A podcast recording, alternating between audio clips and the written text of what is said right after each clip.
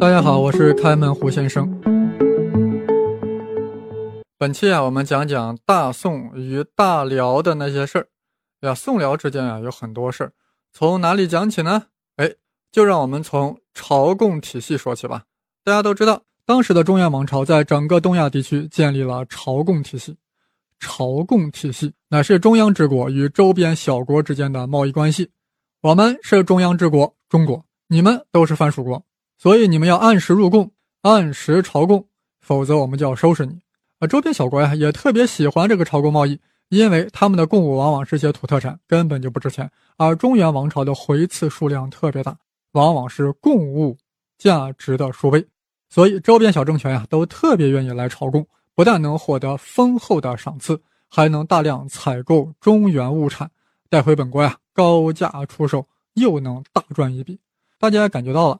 中原王朝就是要通过朝贡体系来彰显泱泱中央大国的威严，主要是出于政治目的，以居高临下的姿态给周边方属国给点经济上的好处，以便让周边小国在政治上服从于中央之国。但在客观上呀，也确实促进了中原地区与周边政权的经济贸易往来，各种物品的流通。周边小国呀，对此也颇有依赖。一旦哪个小政权不听话，中原王朝往往会以中断朝贡来进行制裁。不好好听话，就不允许你给我们进贡了。往往呀，吓得这些小国瑟瑟发抖，马上会认错求饶，甚至不惜动用武力进行对抗，直到恢复朝贡为止。朝贡体系啊，是从西周开始建立的，就是每个诸侯国要向周天子定期的朝贡。经历秦汉，一直到大唐王朝，这个朝贡体系呀，在整个东亚得以确立，甚至延伸到了部分中亚政权。所谓中亚九姓胡，与唐朝建立了朝贡关系。但是到了大宋王朝呀，这个朝贡体系就出问题了。众所周知，宋朝之前是五代十国，就在五代之初，契丹在首领耶律阿保机的领导下，已经在内蒙古和东北一带崛起了。而且在公元九幺零年，辽太祖耶律阿保机建国称号，初名曰契丹国。其后，辽太宗将国号改为大辽。而大宋王朝呀，是在公元九六零年才建立的。此时的辽朝不但地域广大、实力强劲，而且以中国自居，怎么可能承认宋朝是老大呢？所以，赵宋王朝呀，想要维持朝贡贸易啊。朝贡体系已经是不可能的了，于是宋辽之间出现了正常的贸易。是的，在宋太祖时期啊，宋辽两国人民是自发的形成了边境贸易，主要是在雄州一带进行的，那是历史上少有的自由贸易时期，官府不加任何管理，想贸易什么就贸易什么，想怎么卖就怎么卖，想怎么买就怎么买，都由两边的商人说了算，都由边民来决定。但是呀，到宋太宗继位后，情况发生了变化，开始在两国边境地区啊设立官署进行管理。为什么呢？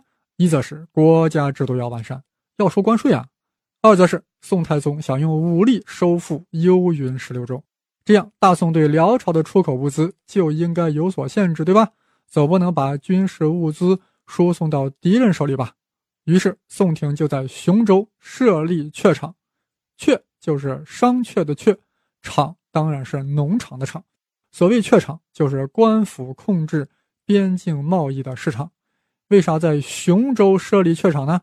因为雄州呀，本来就是宋辽边境贸易的集散地，就是我们今天大名鼎鼎的雄安新区。啊，大家都知道，石敬瑭呀，把当时幽云十六州出卖给了大辽。所谓幽，就是现在的北京，而云是今天的大同。所以，位于北京市南边的雄安新区，也就是北宋时期的雄州，就成为了军事上对抗大辽的北边门户，同时也是经济上的边境贸易区。刚才说到，宋太宗继位后，想用武力收回幽云十六州，所以要对边境贸易进行控制。于是，在太平兴国三年，在雄州设立榷场，管理于辽朝的贸易。整个榷场是受到官府严格控制的，宋辽双方都设有专门的机构，负责货物贸易的种类以及征收商品税赋。如此一来，商人就不能像过去那样随意进行贸易了。尤其是宋辽双方的商人是不能直接面对面进行贸易的，而是由官府派出中间人来进行斡旋、进行撮合。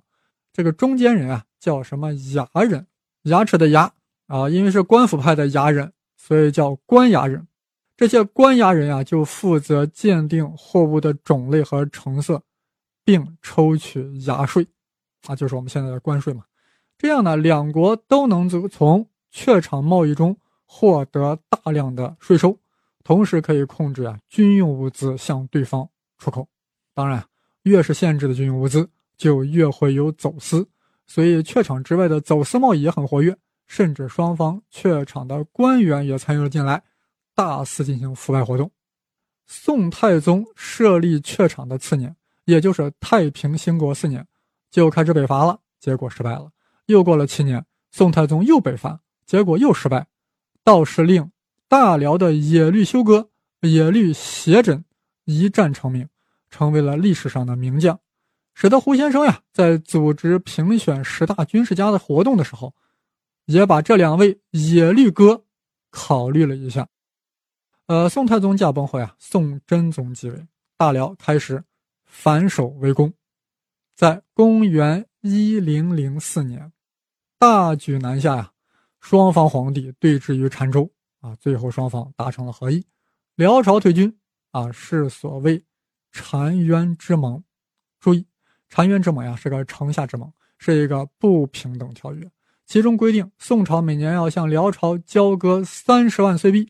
而且交割的地点就在雄州，这意味着什么？各位朋友，这意味着宋朝每年要向辽朝进贡。本来是中原王朝享有的朝贡贸易，现在成为了一种逆向朝贡、反向朝贡，听着蛮屈辱的。但是我这里要转折了，一则是，一年三十万岁币啊，对大宋王朝来说是个小数字。大宋一年的财政收入多达？不好意思，我忘了啊，反正就是。比这个三十万要多很多很多很多啊！二则就是在宋辽贸易中，大宋赚回来的钱啊，远远超过了送出去的岁币，等于是辽朝用大宋给的三十万贯都来购买宋朝的产品，也还不够。那是为啥？那是因为宋朝的生产力发展水平远远超过了辽朝，所以有大量产品可以出口到辽国，而辽国呢，能够出口宋朝的物品并不多。如此一来，宋对辽每年都是顺差，宋朝在宋辽贸易中占据了主动地位，也占了大便宜。宋辽贸易啊，不只是经济问题，更是关乎军事战备。双方呀都想从对方获取己方所缺的军事物资。宋军战斗力之所以不敌辽军，很大原因是宋军主要为步兵，很难抵挡大辽的骑兵。古代中国只有在东北和西北地区适合大规模养马，而宋朝当时所在的疆域根本就没有大片的牧场，所以即便养马，养出来的也没有啥战斗力，不适合高强度的军事作战。所以北宋初期大量从辽朝进口战马，组建骑兵部队，但辽朝的马匹很贵啊，一匹马卖多少钱？三十贯，三十贯，也就是需要三十匹绢。才能买一匹马，宋廷有点吃不消。那有人说，咱可以用铜钱买，是吧？是，一贯钱就是一千文啊。当然，到了宋代，一贯钱变成了七百七十文铜钱。这用绳子把这七百七十枚铜钱一穿啊，就是一贯。买一匹战马就需要三十贯，三十大串啊，很贵的。宋朝本来就缺铜钱，为了买战马，就会把更多的铜钱流失到大辽。加剧本国的钱荒，尤其是辽国获得铜钱后，还会将之融化，干嘛？铸造为兵器，比如说骨朵锤。啥叫骨朵锤？就是像花骨朵一样的锤子，在战场上呀，专门敲人脑袋。怎么办？宋廷想出了个办法，用另外一种物品去交换辽朝的战马，不用绢，不用铜钱，而只是用一种植物的叶子。啥东西？猜一猜，它就是茶叶。刚开始啊，契丹人也是不喝茶的，压根就不知道地球上有茶这个玩意儿。后来呢，仰慕中原人民的生活方式，一些契丹贵族开始品茶了。啊，这一品不要紧啊，就开始上瘾，上行下效。契丹普通人也开始喝茶了，一喝就喝上了瘾。于是宋朝每年将大量茶叶出口到辽朝，就等于用这些植物叶子来交换大辽的战马啊，那是相当的合算。此所谓茶马贸易。呃，为什么契丹人一喝上茶就离不了呢？哎，大家都知道，游牧民族主要是吃牛羊肉，喝牛奶、羊奶之类的。那是各种腥膻油腻，不好消化。本来一直都这样，也不以为意。突然有一天，哎，饭后喝了一杯茶，顿感神清气爽，脾胃通畅，从此就离不开茶了。大家都不愿意喝奶了，都要喝奶茶。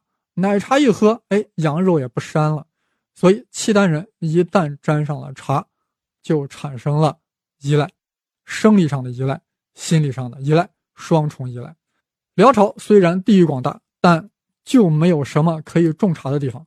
茶叶这种玩意儿啊，很娇嫩的植物，只有在宋朝的疆域才能产，而且主要还在长江流域。辽朝呀，所以只能从宋朝进口。总之，宋朝用茶控制了契丹人的胃，用茶叶换战马，构建自己的骑兵部队，这岂非天下美事儿？但是呀，辽朝君臣也不是傻瓜。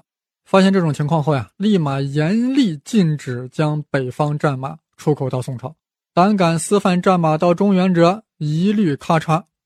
但是不让马匹出口，辽朝用什么来交换大宋的茶叶呢？辽朝呀，也用一种东西反控了宋朝人的胃。啊，大家猜猜是什么东西？猜一猜，是羊肉。那大辽国的羊肉肉质鲜美，宋人吃后赞不绝口。一时间，羊肉成了宋朝精英层和中产阶级不可或缺的美食。而辽朝特别狡猾呀，禁止聘羊出口。聘羊是啥？聘就是那个牛字旁一个匕首的匕，聘羊就是母羊啊。这样做当然是为了防止宋人获得辽朝的羊种。其实呀，宋人即便自己饲养辽羊，也养不出这个味儿来。人家辽国大草原，水草丰美。养出来的羊才能够味美可口，所以北宋呀只能大量进口辽羊来满足本国人民的口腹之欲，这令宋真宗呀忧心忡忡，这会冲击到本朝的畜牧业呀。更为搞笑的是呀，辽朝还以羊作为筹码，动不动就威胁宋朝：你们要是不老实，我们就不给你们卖羊了，馋死你们！宋朝呀也不示弱，猛烈反击。那我们就不给你们卖茶了，扇死你们！于是双方呀都被吓坏了，继续进行茶羊贸易。呃，辽朝还有个好东西，宋朝边民特别喜欢，那就是氯化钠，俗称盐。大辽国的盐矿特别多，而且呀特别容易开采，所以成本低，因而售价也便宜。而且大辽国的盐还特别咸，一尝就能咸到位。令宋朝边民忘不掉。翻过来说，宋朝的盐又贵又淡，无法与辽盐 PK，这令宋朝统治者呀很头疼。大家都知道，中国历代王朝对盐实行专卖制度，要从中收取大量的税金，此所谓“榷盐法”。榷啥？就是那个商榷的榷，榷盐法。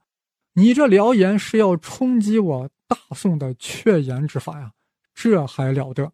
但也没办法，只好放松了对边境地区的缺盐法，让边民吃上便宜的宋盐，来遏制辽盐的输入。呃，当然了，对于真正的军事物资，两国还是要严格执行禁运的。前面就提到，辽朝严禁将战马出口到宋朝，而宋朝绝不允许硫磺和硝石向辽出口，因为这两个玩意儿可以制造火药，是火药，不是炸药。再者呀。那种可以制造箭杆的材料，北宋也是严禁出口的。另外，辽朝也严禁出口粮食到北宋，为啥呢？难道北宋缺粮吗？不是，那是运输问题。宋辽边境啊，驻扎了很多宋军，每天是不是要吃大量粮食呀？宋廷呀，要组织大量人力去运粮，而河北、山西一带的道路非常艰险，运输不容易，供给军粮有困难，而从辽国一方购买粮食却很方便。那大辽心想：哇塞，你们吃了我的粮，有了精神，再来北伐意思吗？于是就严厉禁止出口粮食。但是大家都知道，越是禁止的东西啊，获利就越大。两国不法商人为了巨大利益，也就顾不上命了，冒险进行走私。宋朝奸商甚至与雄州榷场的官员进行勾结，暗中将硫磺硝石卖给辽国。辽朝商人也不甘落后呀，私自将战马粮食运往大宋。宋军吃着辽国的粮食，啃着大辽的肥羊，骑着契丹的战马，战斗力有了一定的提高，以至于宋神宗继位后呀，产生了恢复汉唐旧疆的念头，想把大宋打造成像汉唐那样的强势王朝，最终想着呀，要北上与契丹决一死战。为了进一步打压辽朝，宋神宗甚至决定。对辽朝进行文化禁运，哎，什么叫文化禁运啊？当时因为宋辽两国之间经济贸易啊，导致契丹贵族不但向往中原的物质生活，也逐渐被中原的文化所吸引。尤其是那些贵族子弟，对汉文化尤其迷恋，非常喜欢阅读宋朝的各种书籍，甚至连辽朝皇帝都希望呀，来生能够生在中原。宋神宗认为。辽朝经济文化落后，如果任凭他们阅读我大宋书籍，岂不是泄露了我们先进的知识和思想？因此决定对辽朝实行文化禁运。具体来说，就是从元丰元年开始，严禁将大宋的书籍向辽朝出口，否则抓入大牢伺候，而且你卖的书全部没收，收入全部没收，然后你在大牢里过着去吧。但是呀，辽朝上层非常渴望读到大宋的书籍，愿意出高价购买呀。于是宋人的书籍啊，就不断的被走私到了辽国。只要宋朝一刊印出来，哇，辽朝那里很快就会有了。呃，这里啊，我正好要告诉大家，我的新书已经出版了，书名叫《宇宙的规则》。啊，一听书名啊，显然是一本科普著作，内容涉及了混沌、黑洞。引力波、量子力学、相对论等等，主线索呀是探讨宇宙运行的规律是决定论的还是随机论的。就好比我们会探讨历史的进程是必然的呢，决定好了呢，还是由偶然因素所决定的，具有相当的随机性。历史规律从属于宇宙的规则，或许我们能从宇宙的规则中，能够对历史规律有着另外一个视角的领悟。宇宙的规则。这本书的作者当然是胡先生，有兴趣的朋友可以阅读。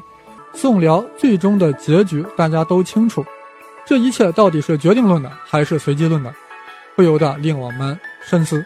好了，谢谢各位的收听，我们下期下周再见。